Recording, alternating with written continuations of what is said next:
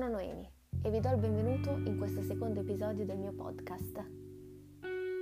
Oggi parleremo di un argomento che mi ha sempre appassionata molto, ossia l'unione tra film e musica. Nel dettaglio vorrei parlarvi di due pellicole che quest'anno sono state al centro dell'attenzione mediatica, in particolare appunto Rocketman, il film su Elton John, e Bohemian Rhapsody, il film su Freddie Mercury. Partiamo per gradi però. Rocketman è il film appunto che narra della vita di Elton John. A primo impatto può sembrare un film leggero e spensierato, ma al contrario è un film tutt'altro che autocelebrativo. È un film che mortifica il personaggio di Elton e fa emergere il suo io più recondito. Taron Egerton L'attore che interpreta Elton, appunto, riesce a calarsi perfettamente nel suo ruolo e riesce a far emergere un lato di Elton che alla maggior parte dei suoi fan era del tutto celato e nascosto. Il tema principale di tutto il film è appunto l'uso sregolato da parte di Elton di droghe e alcol. In tutto il film vediamo come lui cerchi di farsi un nome ma allo stesso tempo di uscire da quel circolo vizioso che l'aveva intrappolato.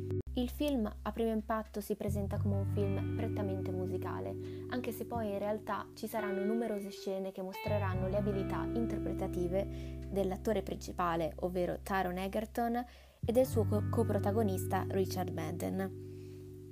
Possiamo notare inoltre come gli attori abbiano fatto un lavoro incredibile anche dal punto di vista artistico. Infatti Taron interpreta e suona ogni singola canzone di Elton. Tutte le canzoni inoltre ci fanno capire perfettamente i sentimenti e le esperienze che il protagonista sta vivendo. Infatti due delle canzoni più emblematiche sono senz'altro Goodbye Yellow Brick Road e I'm Still Standing. Goodbye Yellow Brick Road rappresenta perfettamente la desolazione che Elton prova di fronte alle sue insicurezze e soprattutto di fronte alle sue dipendenze, mentre I'm Still Standing rappresenta un grido di rinascita e la voglia di ricominciare da parte di Elton. Beh, in conclusione posso dire che inizi questo film pensando di guardare un film leggero e che in qualche modo ti possa divertire e a fine pellicola ne rimani completamente rapito e anche chi non conosce le canzoni di Elton riesce comunque ad apprezzarne i significati e a capire esattamente ciò che ha vissuto in ogni singolo istante della sua vita.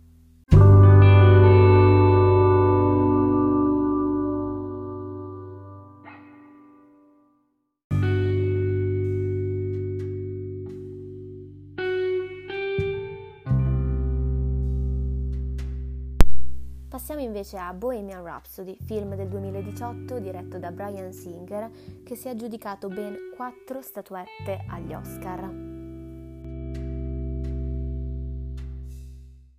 Rami Malek è l'attore che interpreta Freddie Mercury in questo biopic musicale. Vi chiederete che cosa ha fatto di tanto eclatante per aggiudicarsi persino la statuetta agli Oscar come miglior attore protagonista? Beh, Diciamo che una delle risposte può essere senz'altro la riproduzione perfetta della performance del Live Aid del 1985. Rami in questa performance ha dato prova di grande talento e soprattutto di grande caparbietà e attenzione per i dettagli per quanto riguarda questa performance incredibile. Infatti mette in scena una mimica facciale e una riproduzione perfetta dei movimenti dello stesso Freddy. Al contrario di Rocketman che cerca di indagare l'io più recondito di Elton John, questa pellicola invece mette in scena un Freddy che noi tutti già conoscevamo, infatti si propone come una pellicola adatta al pubblico da grande schermo e non per un circolo ristretto di persone come invece si propone Rocketman. Una delle più grandi critiche che viene mossa a Bohemian Rhapsody è il fatto che il film mostra una serie di fatti che in realtà nella realtà non sono mai accaduti. Inoltre presenta delle incongruenze anche dal punto di vista cronologico.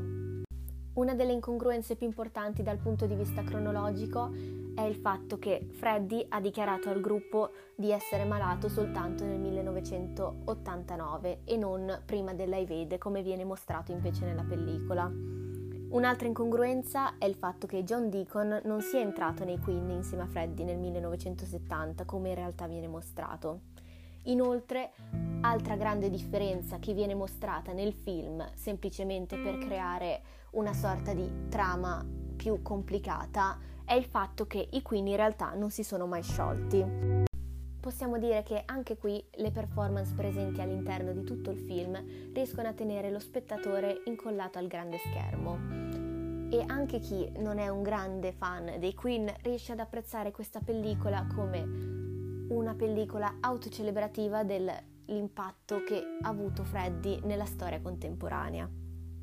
In sintesi vi posso dire che sono dei film veramente ben fatti e godibili dal punto di vista tematico e interpretativo da parte di due attori che hanno fatto senz'altro un lavoro eccezionale.